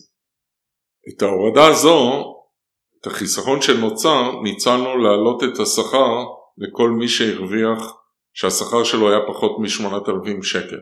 העלינו את השכר משהו כמו בין 8 ל-12 אחוז, אני לא זוכר בדיוק. וגם קבענו, אבל זה היה גם עוד קודם, ששכר המינימום אצלנו בחברה יהיה לפחות 20% מעל שכר המינימום במשק. זאת אומרת, היחס אצלנו הוא הרבה יותר סביר, ומבחינה זו זה גם כן מדביק לנו כאילו תווית בטעות סוציאליסטית, מה שדיברנו מקודם, כן, שאנחנו, אנשים לא יודעים, אנחנו כן נותנים תגמול על מצוינות והישגיות וכולי, כמובן, אבל במידה. שוב, הכל עניין של מינון בסוף. אה, יש לנו היום 900 עובדים ואנחנו לא יכולים אה, להתנהל מול עובדים שעובדים אה, נקרא לזה בפס הייצור בעבודות היותר נקרא לזה לא רוצה להגיד פשוטות אבל שלא דורשות מדי לא יכולים לתת להם שכר, שכר מינימום שהם לא יתקיימו מהם. חבר'ה צעירים שגרים בשכירות הרבה פעמים ואם אין להם הורים עשירים אז גם אם הם גרים בשכירות עם עוד שותף או, או יותר משותף אחד, עדיין זה מהווה מרכיב מאוד גדול של ההוצאה שלהם. עוד לא דיברנו על הוצאות אחרות כמובן. אז אה, טוב, כיסינו פה גם דרך זה את אה, כל נושא הקפיטליזם הקשוב שקרוב ללבך. אה, כן, זה חלק מהקפיטליזם הקשוב בהחלט. אני רוצה עכשיו להסיט את הדיון לכיוון הנדל"ן. אני אאחד פה שתי שאלות ואז נראה איך תצליח אולי לפצל את התשובה. בשנת 2016 היה פאנל שחברת EY קיימה ושם אמרת שהביקוש לדיור לא אמיתי, יש פוטנציאל אה, לירידת מחיר וזה נאמר לפני כמעט חמש שנים. אה, במהלך שמונה השנים האחרונות אנחנו עדים לכל מיני מהלכים או מאמצים לנסות כן לשלוט או להוריד את מחיר הדיור. הרבה מהלכים, בוא נאמר רובם לא צלחו. עכשיו באותו מעמד גם אמרת ששכירות ארוכת טווח היא חלק, היא תהיה חלק מהפתרון. זה היה ב-2016 ואני רוצה לקפוץ רגע ל-2019 במאמר בגלובס אמיר כהנוביץ' הכלכלן הראשי של הפניקס אקסלנס אמר שלפי דעתו דור המילניאל זה הדור הנוכחי והדורות שאחריו כנראה לא יצליחו להשיג את ההון העצמי לרכישת דירה כי ייתכן מצב שדירת שלושה חדרים בתל אביב תגיע לעשרה מיליון שקלים. אז אם הם ימשיכו לשלם את אותו שכר דירה, אבל לקרן הפנסיה ישתלם לקנות את אותן הדירות, אז האלטרנטיבה, או ש... זאת אומרת אם האלטרנטיבה תהיה תשואה שלילית באג"ח, אז הקרנות יקנו את הדירות האלה, ואז גם אם שווי הנדל"ן יעלה, עדיין יהיה מי שיקנה. זה מה שהוא אמר בזמנו, ומה שאותי מדאיג זה אני רוצה לשים פה את האצבע, זה שנוצר פה חשש שכוח הקנייה של המשפחות קטן, גופי הפנסיה יש להם רזרבות של כסף, או קרנות ריט במקרה הזה, יקנו יחידות דיור במאות או באלפים, מאיזה כסף? מכספם של החוסכים, ואז נוצר מצב שהחוסכים שוכרים את אותן דירות שנקנו בעזרת כספן, אז מצד אחד הן משלמות את התשואה לפנסיה שלהם שהן חוסכות, מצד שני הן נשארות בסוף בלי דירה. מה אתה חושב על המלכוד הזה ומה אתה חושב גם על מחירי הנדל"ן? סיבכתי אותך נתתי פה סיפור אה, רציני. אה, כן תראה נושא הנדל"ן הוא כמובן נושא מאוד מורכב אני עסקתי בו הרבה מאוד מעבר לנושא ההשקעות לא ברמה האישית שלי אני לא איש נדל"ן ולא מתמחה בנדל"ן ולא בעל מגרשים. אבל כמי שמסתכל על יש לי דירה שבה אני גר נקודה. עסקתי בזה הרבה כתבתי על זה הרבה וניסיתי גם להשפיע הרבה. בזמנו כששר האוצר היה אה, כחלון, נפגשתי איתו כמה וכמה פעמים ונתתי לו כמה הצעות איך לפתור את הבעיה של הנדל"ן. אה, ברקע היה, הייתה תוכנית מחיר למשתכן כמובן וכולי, שבניגוד לאחרים אני חושב שהיא הייתה מוצלחת, לא כל, אה, הביצוע שלה היה מושלם, כי בסוף זה נבחן, הרעיון נבחן בביצוע, אבל, אבל בסך הכל היא, היא, היא הייתה נכונה, רק היה, היה חסר בה כמה דברים. חסרים בו כמה אלמנטים. עכשיו תראה, מחירי הדירות מאז 2008 נסקו ביותר מ-100%. אגב, לא בכל הארץ ולא בכל מקום וכולי, יש לא מעט אנשים שגם הפסידו בתוך התקופה הזו על מכירת הדירה, כי אנשים שוכחים שיש פה מס, מ-2014 יש מס, ויש פה הוצאות, עורכי דין ותיווך לפעמים וכולי, ובלאי של דירות וכדומה. עכשיו, יש ויכוח כמה דירות המשק הישראלי זקוק. בדרך כלל מדברים על סדר גודל של 50 אלף פלוס מינוס דירות בשנה. ש... זאת אומרת שהתחלות הבנייה שיהיו כאלה שכל שנה יסופקו, יהיה להם אפשרות, 50 אלף וזה כאילו אמור לשמור על, על יציבות במחירים, לא ירידה. אם יבנו 100 אלף דירות כנראה שיהיה לחץ על מחירי הדירות כלפי מטה. וכרגע אנחנו נמצאים בכלל בתקופה מאוד אה, מוזרה ובגלל אי הוודאות קבלנים בונים פחות וזה, והריבית היא מאוד נמוכה וזה יכול לייצר לחץ לעליית מחירים. כי למה בעצם מחירי הדירות עלו? מחירי הדירות עלו כתוצאה מצירוף של שני גורמים בעיקר. ב-2008 היה משבר כלכלי, הריבית ירדה מאוד חזק, לא, לא בכל המדינות ולא באותה עוצמה ולא באותו זמן, אבל הריבית ירדה. ואז אדם מהיישוב עשה את החשבון הבא. אני בפיקדון בבנק מקבל קדחת אם תרצה, כלום, כבר אז, אז, אז אפשר עוד לקבל יותר מהיום, כן? הריבית על המשכנתה היא מאוד נמוכה, במקום לקבל שום דבר בבנק, מבחינת ריבית, בוא אני אקח את הכסף, שיש לי חלק מהכסף, אוסיף עליו משכנתה, הלוואה במשכנתה בריבית נמוכה ואני אקנה דירה. אני אקנה דירה ואחר כך אשכיר אותה. והשכירות תכסה לי, שכר דירה יכסה לי את התשלום המשכנתה. בסוף התהליך אני אהיה בעל דירה. חלק אחר הלך לכיוון מניות ואגרות חוב, אמר מה אני אשקיע בריבית אפס או כמעט אפס, נשקיע, זאת אומרת אנשים הלכו בכיוון של נכסי סיכון. וכך מחירי הדירות עלו. בתקופה של כחלון המגמה דווקא הואטה בתקופה של המחיר המשתכן, מגמת העלייה נמשכה אבל מאוד מאוד הואטה. ומה שאני הצעתי לו אז היו בעיקר ממה שאני זוכר כרגע שתי הצעות. אחת לשים גז חזק על אה, בניית דירות להשכרה אה, והשני זה להנפיק אגרות חוב צמודות למדד מחירי הדירות. תכף אני אסביר. לגבי דירות להשכרה, מה הבעיה של הדירות להשכרה היום? הבעיה היא שאתה קונה דירה, אתה בידיים של בעל הבית, זה שוק שבעלי הבית מכתיבים בו את השוק כל זמן שיש מחסור וכולי, בעיקר באזורי הביקוש כמו תל אביב, סטודנטים וכולי. ואחרי שנה בא מישהו מציע לו מחיר יותר, הוא זורק אותך מהדירה. במיוחד אה, זה קשה לזוגות צעירים עם ילדים רכים וכולי, שזה אומר שינוי בית ספר וכל שנה לקחת את המזוודות המטלטלים ולעבור וכולי. זאת אומרת אין אופק של טווח ארוך. אתה יודע שיש בזה גם בעיה, גם אם בעלי הבית היו רוצים טווח ארוך וחלקם רוצים, יש פה גם עניין של אה, חקיקה. שסוחר לא יכול להישאר איתך לתקופת זמן ארוכה בגלל כל מיני עניינים ואחרי זה אי אפשר לפנות אותו אם הוא לא אה, משלם. לא, דווקא, לא, אני מכיר הרבה מקרים שיש חוזה שנותן לסוחר אופציה לעשר שנים, אני מכיר מקרים כאלה, מכיר מקרים כאלה.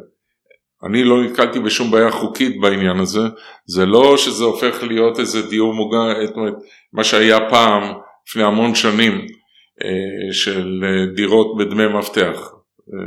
שקשה לפנות אותך. שזו לא. אגב הייתה גם החלטת ממשלה בזמנו, זאת אומרת זה משהו שנחת מלמעלה. כן, אבל אין מניעה אה, לחתום על חוזה עם אופציה להארכה כל שנה אופציה של הסוחר, כן, להאריך אה, כל שנה, אולי בתוספת אה, אה, אחוז מסוים, הצמדה למדד, פלוס מסוים וכו'. אז זה לא הבעיה, הבעיה היא שיש מעט מאוד בעלי בתים שמוכנים להשכיר לתקופה ארוכה. עכשיו, אם היה, הייתה אפשרות לשכור דירה ל-20 שנה, לאו דווקא מבעל בית פרטי, מחברות שיבנו את הדירות האלה, ויש חברה ממשלתית שהוקמה לצורך הזה, שנקראת דירה להשכיר. רק שעד עכשיו לא בנו מספיק. אבל זה עסק שיכול להיות אה, מאוד כדאי גם לקבלנים וגם לסוחרים. כי לקבלנים מה שמציעים להם זה אפשרות ליהנות כמובן משכר דירה, אבל שכר דירה מפוקח, לא שהם יחליטו כל שנה, ובסוף ה-20 שנה נניח, הם יוכלו למכור את זה, למכור את הדירה. עכשיו, לסוחר זה נותן אה, תחושה נוחה שהוא לא צריך להיטלטל, ואם אתה בונה בניינים שיש בהם שני חדרים, שלושה חדרים, דירות, שני חדרים, שלושה חדרים, ארבעה וכולי, אתה מאפשר, יש שכונה שלמה, אתה מאפשר גם לזוגות צעירים לעבור דירה, כן, מדירה קטנה יותר לדירה גדולה יותר, שלם כמובן קצת יותר שכר דירה, ולהישאר באותה שכונה. לא יהיה חשש. לא אבל... לזוז. אין אבל חשש כשזה ינוהל על ידי גופים גדולים כאלו, בסוף גם אם שכר הדירה מפוקח, בסוף מה שעומד לנגד עיניהם זה גם שורת הרווח, זאת אומרת הם צריכים להרוויח. כן. ואז אולי התחזוקה תהיה יותר ירודה.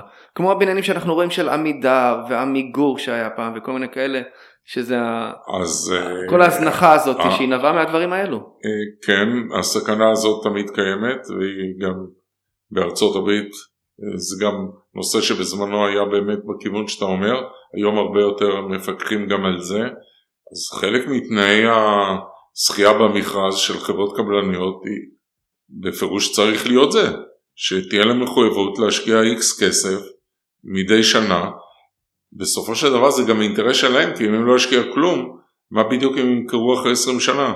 זה גורתה?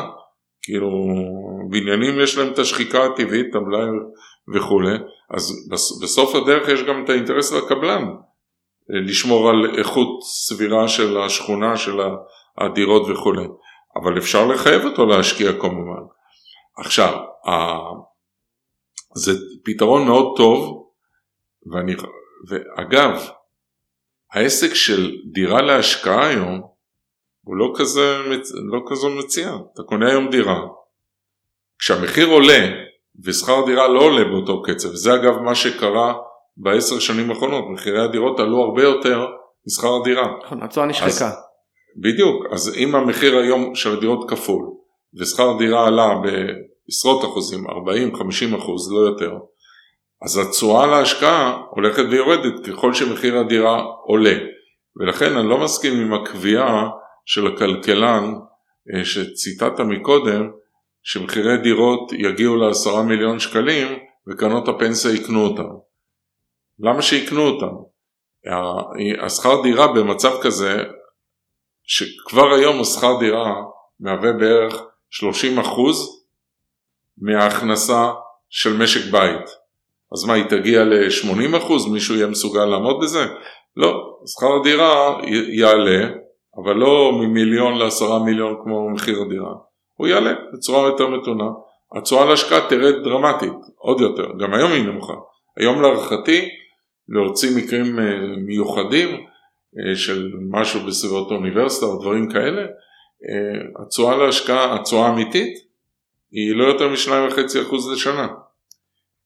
ולא רק זה, אנשים שוכחים שעכשיו מצב X, מחרתיים יהיה מצב Y, מי מבטיח לך שבעשר שנים הבאות יהיה לך למי להשכיר את הדירה? סליחה?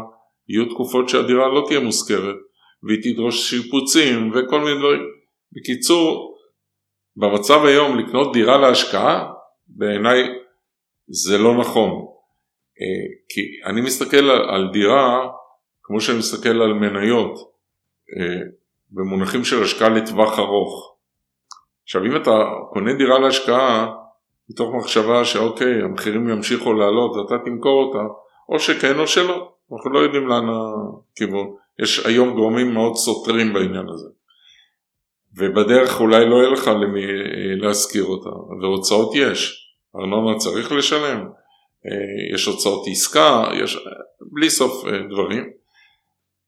אז דירה להשקעה אני ממש נגד לעשות את זה.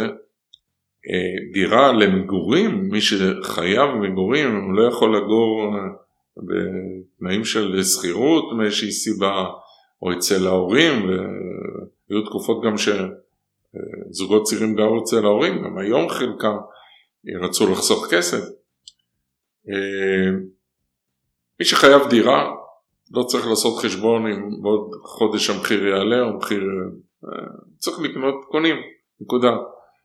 לא, כמו שלא לא נכון לתזמן מניות, אז אל תנסה לתזמן את הקניית דירה שלך. אם אתה חייב, אתה חייב. זה עניין של צורך, זה לא עסקה כן. כלכלית. אבל אם היו דירות להשכרה, ברמה סבירה, כמו שדיברנו הרגע, הייתה לך אלטרנטיבה. היית עושה את השיקול, רגע, אני הולך עכשיו להיכנס להתחייבות גדולה מאוד של פעם בחיים כמעט, אה, לאורך שנים, שאני לא בטוח שאולי אפילו אני אצליח לעמוד בה, בקניית דירה, או שאני הולך אה, לכיוון של אה, שכירת דירה. היום, לצערי, האלטרנטיבה של שכירת דירה היא, היא, היא קיימת, אבל לא בתנאים הנכונים. אז כך שנשאר לאנשים רק או לגור בבית אצל ההורים, או לשכור דירה בתנאים לא תנאים. אני אחזיר אותך עכשיו לשוק ההון חזרה. אה, הרבה מהמאזינים של הפודקאסט הם אה, גם משקיעים בשוק ההון. אם אתה צריך לרכז בין 3 ל-5 עצות או טיפים לאותם משקיעים ומשקיעות, מה לפי דעתך הם הדברים החשובים ביותר?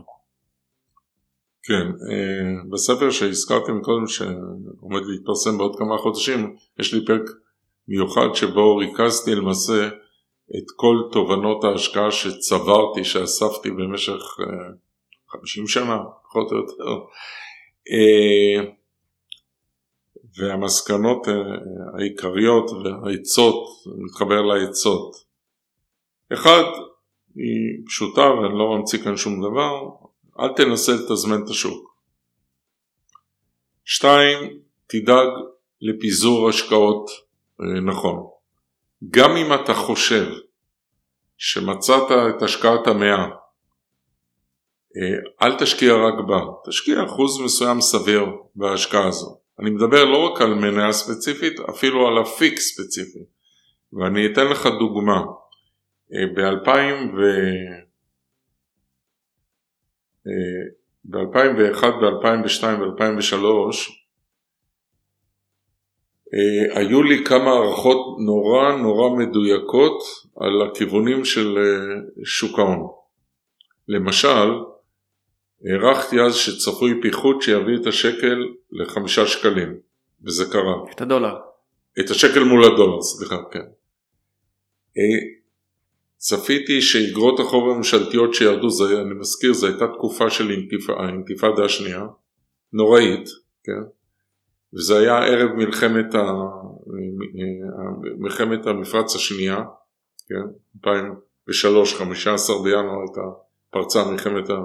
והיה חשש של טילים וכו', אז המלצתי מאוד חזק על איגרות חוב ממשלתיות שנסחרו אז בתשואה שנתית של מדד ועוד 6%, אינפלציה עוד 6% או אגרות חוב לא, לא, לא צמודות שנסחרו בצורה של 12%.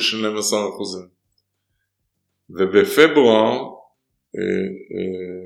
2003 אה, אה, המלצתי מאוד מאוד חזק על שוק המניות, שעמד אז כלום, מדד המעוף היה פחות מ-300, נקרא מדד המעוף, אחר כך היה מדד תל אביב 25, 35, לא חושב.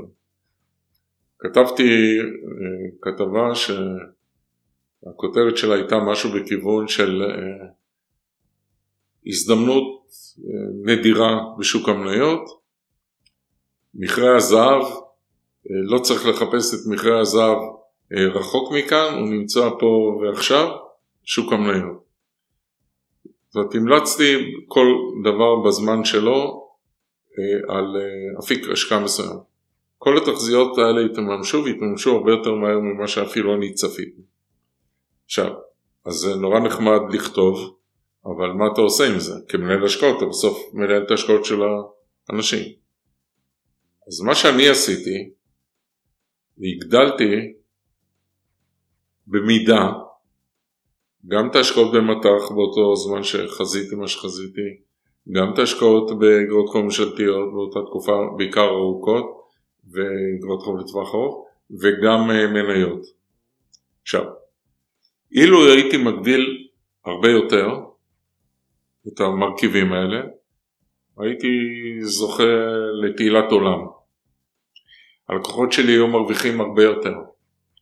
אבל לא, אני תמיד מסתכל על מה שנקרא, וזה מושג מאוד מאוד חשוב בעיניי בתורת ההשקעות, מחיר הטעות. אז יופי שאתה חושב שהדולר יגיע לחמישה שקלים. אז מה אם אתה חושב? יכול להיות שאתה צודק, יכול להיות שאתה לא צודק. למרות שאני הייתי משוכנע בצדקתי, כי זה היה מבוסס על ניתוח, לא על איזה קריסטל בול כזה, כן? אה, אבל יכול, גם אם אתה צודק באותה נקודת זמן שאתה נותן הערכה, יכולים בין היום הזה שנתת את ההערכה קדימה, חודש, חודשיים, חצי שנה, יכולים דברים. לקרות דברים, השתנו דברים.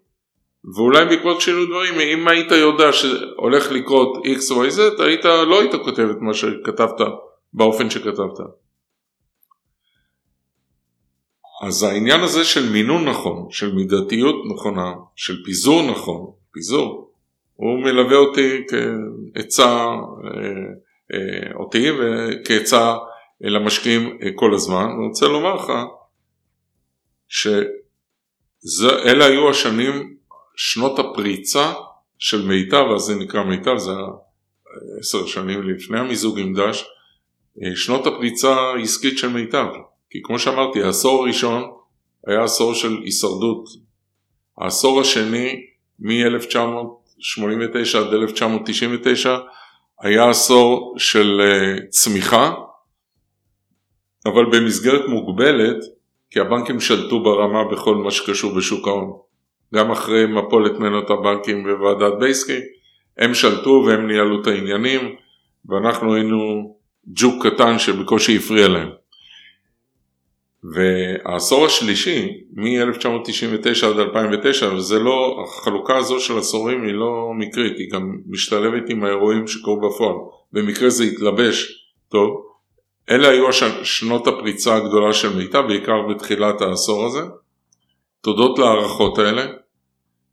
אנחנו בלטנו מאוד בתשואות שלנו, גם בתיקי השקעות וגם בקרנות הנאמנות, וגם הקמנו אז חברת גמל ופנסיה. ניצלנו את ההצלחה והפכנו לגוף הבנ... הלא בנקאי הגדול ביותר מבחינת ניהול נכסים ועדיין ניהלנו ב-2005 לדוגמה אה, משהו בסגנון אה, ב-2007 לא 5 משהו כזה ניהלנו סדר גודל של 7 מיליארד שקל. רק רפורמת בכר שעלתה ב-2005 שחררה את השוק ויצרה תחרות וכולי ובאותו זמן ב-2003 אני נבחרתי תודות לזה גם כאיש השנה אה, בשוק ההון בדה מרקר. וזה באמת הייתה פריצה משמעותית מאוד והגע, והגענו אליה בלי להשתגע ובלי לסכן יתר למידה את כספי הלקוחות כי לסכן את כספי הלקוחות זה קונץ קטן מאוד, זה קל מאוד כן, אבל זה לא הדבר הנכון לעשות בראייה לאחור יש לי אגב עוד עצות אם אתה רוצה עוד עצות. אז יאללה בוא ננצל את זה. כן, אה, קצת אה, נמשיך עם כמה תובנות. אה, הזכרנו מקודם איזון, פיזור, משמעת עצמית סופר חשובה. יש בשוק ההון מה שאדם צריך להיות קודם כל מודע לעצמו ומודע לטעויות שהוא עושה כי הנטייה בשוק ההון וכנראה לא רק בשוק ההון של אנשים שלא מספיק מודעים הנטייה היא לחזור שוב ושוב על אותן טעויות. ויש לי פרק בספר שעוסק בפסיכולוגיה של השקעות. ולמה אני מקדיש פרק מיוחד לזה? כי זה מתחבר מאוד לשאלה שלך. זה מתחבר לזה שאם לפני 40 שנה הדעה ששלטה בכיפה הייתה ששוק ההון שוק משוכלל, הוא שוק יעיל, הוא שוק רציונלי. אה, אין דבר שרחוק מזה, השוק הוא לא משוקלל, תלוי איזה שוק אגב, השוק בארץ לא משוכלל, השוק בארצות הברית הרבה יותר משוכלל, אין מה להשוות, אבל לגבי רציונלי, אז מאז המחקרים שנעשו של טברסקי ושל כהנמן, שזכה בפרס נובל בכלכלה על זה, יש מה שנקרא כלכלה התנהגותית. ואנחנו רואים שאנשים פועלים בשוק ההון, אגב לא רק בשוק ההון, כל החלטה כלכלית, גם קניית דירה זה החלטה כלכלית, גם השקעה בפנסיה זה דירה, החלטה כלכלית, גם ללכת לקנות טלוויזיה זה החלטה כלכלית. אז אני רק אעצור, כי אתה מדבר על, אה, הזכרת את כהנמן וטברסקי, ומי שירצה אולי גם לקרוא קצת יותר לעניין הזה, אז קוראים לזה שנאת ההפסד, למי שירצה אחרי זה להרחיב את הידיעה כן, אז אני בתחום. אגיד אולי כמה מילים לגבי שנאת ההפסד תכף, אבל אה, כן, זו סוגיה מאוד חשובה.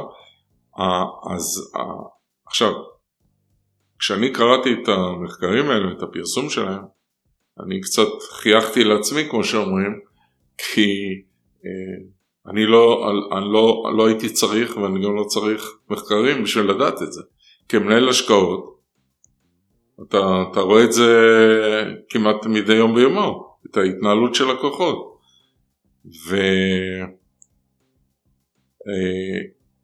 והזכרת אה, את צנעת ההפסד. אז אנשים נוטים, ויש לי פרק של כמה, עמוד, אה, כמה עמודים על זה, שלושה עמודים, אה, לא פרק, חלק מפרק. אנשים אה, רבים לא מוכנים למכור ניירות שלהם בהפסד. הם אומרים לעצמם... ישראלי לא רוצה לצאת פראייר. בדיוק. הם אומרים לעצמם, אני בפרינציפ, בפרינציפ, לא מוכר את המניה נגיד שזה מניה, זה יכול להיות גם משהו אחר, עד שהמחיר שלה חוזר לקרן, המחיר שקניתי. עכשיו, תחשבו על המשפט הזה, מה זה אומר? קודם כל, מי אמר שהמחיר של המניה יחזור למה שהוא היה? מישהו מבטיח את זה? לא. אבל עצם האמירה אומרת הרבה. אני לא מוכן להיות, כמו שאמרת, פראייר. אני לא מוכן, במיוחד זה קשה בתקופה שכל המניות עולות ואני הפסדתי, אז אני לא רוצה להודות בהפסד, כי כל זמן שלא מכרתי, הסיסמה היא לא מכרתי, לא הפסדתי. זה רק הפסד על הנייר, ככה אנשים מנחמים את עצמם, זה עוד יחזור למעלה.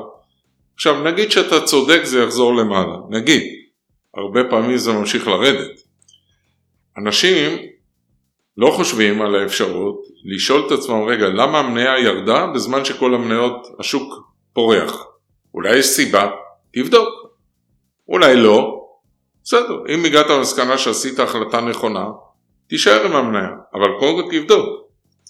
שנית, אולי כדאי לך למכור את המניה הזו ולקנות מניה אחרת ו, ואם המניה השנייה אתה תחזור לקרן הרבה יותר מהר מאשר עם המניה שסירבת למכור בהפסד. זו אלטרנטיבית. כן, אנשים שמאוד קשה להם לחיות עם העניין הזה של לממש הפסד, כי לממש הפסד זה לא רק לממש הפסד, זה לממש את תחושת ההפסד. זה החלק הקשה. מילא היה לי 100 אלף שקל, מכרתי ונשארתי עם 60 אלף שקל, כמנהל ירדה 40 אחוז. התחושה של ההפסד ותחושת הפראייריות, במיוחד כשהשווקים חוגגים, היא קשה מנשוא לאנשים האלה. לאלה שזה הכי קשה, רק סליחה, הם אומרים לעצמם רגע אני קניתי את המנהל שהמחיר שלה היה שקל עכשיו היא 60 אגורות אם אז זה היה טוב לקנות אותה בשקל אז היום זה עוד יותר טוב זה זול הרבה יותר המניה זולה. בוא נקנה עוד. נמצע מלשון ממוצע את המחיר. אני אקנה עכשיו אני אשקיע עוד 100 אלף שקל במחיר 60 אגורות ואז אני כאילו קניתי את המניה במחיר של 80 אגורות, כי פעם אחת קניתי באותו סכום בשקל וכולי. ואז פתאום ראה זה פלא, ההפסד שלי הצטמק. קודם הפסדתי 40% מ-100 ל-60, עכשיו ההפסד ירד ל-33% מ-80 ל-60. הם עושים לעצמם תרגיל חשבונאי. בבקשה? ל-25%, זה לא, טעיתי לא ל-30, מ-50% הורדתי את ההפסד ל-25%. מה שהם שוכחים זה קודם כל שבסוף לא הולכים למכולת עם אחוזים, הולכים למכולת עם כסף. בכסף, הם הפסידו הרבה יותר. ובכסף, אם המניה עכשיו תרד, הלאה, תמשיך. אתם תפסידו את המכנסיים, לא רק את המאה, מה שהשקעתם. כי הקרן הרבה יותר גדולה. כן, אז זה מאוד קשה לאנשים, ומה שחשוב פה להבין, היה מחקר גדול בארצות הברית לפני המון שנים, שבדקתי עשרות אלפי תיקי השקעות. מה אנשים עשו כשהם היו צריכים כסף בתיק ההשקעות שלהם? הם היו צריכים לקנות מכונית, היו צריכים איזושהי הוצאה, לא לחסל את כל התיק. כן? וגילו שב-95% מההחלטות שהם היו צריכים לקבל במצבים האלה, הם העדיפו למכור מניה ברווח, כי זה נותן תחושה טובה, סיפור כזה. רק בחמישה אחוז הם מכרו מניות שהיה בהפסד. אוקיי, ואז עשו עוד מהלך. הלכו ובדקו מה עשו המניות שהם מכרו ברווח, לעומת מה עשו המניות שהם לא מכרו, שהם לא מכרו בהפסד, כי קשה להם למכור בהפסד. ואז ראו בצורה סטטיסטית מובהקת שהיה כדאי להם למכור דווקא את המניות שהיו בהפסד. זאת אומרת שיש לזה גם מחיר כלכלי בסוף, כספי, עבור הלקוחות. אבל קשה מאוד לאנשים אה, לשאת את תחושת ההפסד והפריירות שנובעת מזה, ולהסביר לאישה למה הם הפסידו, ולהסביר לחברים למה הם הפסידו, והרבה פעמים הם מסתירים את זה כי הם מתביישים שהם הפסידו, כולם מספרים ביום שישי. פעם היה את הנוהג שהיו מדברים ביום שישי, מה הרווחת, מה הפסדת, אה, אז אה, איפה הם? כי הם שומעים את כל סיפורי ההצלחות של אחרים, שלא תמיד אגב נכונים, אבל אה, זה... כן, אוהבים להגזים. אבל כן. אולי המסקנה היא, אני פעם חשבתי, כי כשאני נכנסתי לעולם המשקעות נכנסתי בלי רקע ולמדתי, ואז חשבתי לעצמי, אוקיי, אם אתה הצלחת, אין סיבה שאף אחד אחר לא יצליח. אז אולי לפי מה שאתה אומר, אולי המסקנה היא שלא כולם יכולים להיות משקיעים. חד משמעית, חד משמעית. יש כאלה שלא, שאסור להם להשקיע עבור עצמם. אם אין להם את הידע, אז בטוח שלא. כי זה בכל זאת... זה אפילו לא יכולת נרכשת, זה אולי או אה, שיש לך את הבסיס או שאין לך. יש עניין של ידע ויש עניין של תכונות אישיות. אם אין לך את הידע ואין לך את התכונות האישיות המתאימות.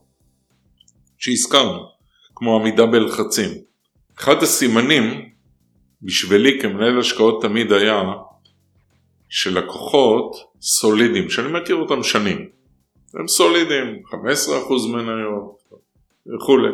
בשלב מסוים, אם הם התקשרו אליי, וראיתי כמה כאלה שהתקשרו בתקופת זמן מסוימת, ואמרו לי, תשמע, אני לא מרוויח מספיק, אני רוצה להרוויח יותר, בוא, בוא נעזוב את המדינות של 15% מניות, בוא נעבור ל-30% מניות או 40% מניות. זה בשבילי היה תמיד אחד הסימנים למפולת מתקרבת. כי זה אומר שהכסף האחרון שעוד לא נכנס בהמוניו לבורסה, הנה הוא בדרך לשם. אני אתן לך דוגמה לכך שלא כל בן אדם מסוגל אה, לנהל את ההשקעות בעצמו.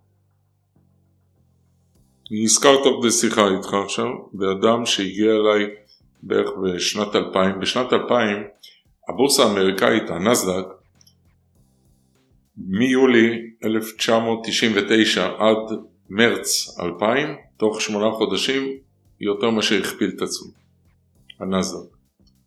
וזה מה שיצר את מה שנקרא היום במונחים המקצועיים בועת הדוט קום. חברות שלא היה להם הכנסה של דולר אחד, מכרו חלומות ונסחרו בשווים של איקס מיליארדי דולרים, בלי מודל הכנסות, בלי כלום. גם היום הסיפור הזה קצת חוזר. זה קצת מזכיר אבל... היום, למרות שהיום תלוי מה, יש השקעות ראויות, זה בסדר. אבל השקיעו בחברות ריקות מתוכן שמכרו חלומות. ואז התפוצצה בועת הדוט קום, ואחר כך היה פיגוע תאומים שנה וחצי אחרי זה בספטמבר 11 וכולי. יום בהיר אחד בא אליי לקוח, חדש הכוונה, בא עם תיק ההשקעות שלו, ואומר לי, ומספר לי שהוא השקיע בזה וזה וזה, מראה לי את התיק, גם צ'ק פוינט הייתה שם אני זוכר וכולי, ואומר לי, תשמע, אני הייתי מורווח המון כסף בהשקעות האלה, אבל לא יצאתי בזמן, היה לי תיאבון גדול, וכמעט לא רק מה שהרווחתי הפסדתי, מה שהרווחתי הפסדתי, נקודה, התיק שלי ירד, ירד מאוד חזק, ואני רואה שזה ירד, צ'ק פוינט ירדה 50 אחוז, זה ירד זה מהמחיר שהוא קנה, כן? אחרי שהיה לו רווח כבר גדול. ומה הוא אומר לי? אז, אז למה באת אליי? אז מה שהוא אומר, תשמע, אני לא מסוגל נפשית למכור את המניות האלה. תעשה אתה, כלומר אני, מה שאתה מבין. אני לא מגביל אותך, תעשה מה שאתה מבין, תמכור, לא תמכור, לא רוצה לדעת, כן? העביר את האחריות. העביר את האחריות אליי, בעצם אני הרגשתי אז שהוא בא אליי ואני הקצב, אני כאילו צריך לעשות מעשה קצבות, לחתוך את ההפסדים איפה שצריך, לא בכל מקום, והוא לא רצה לשמוע מזה, הוא לא רצה לראות את זה, פשוט הוא היה ב...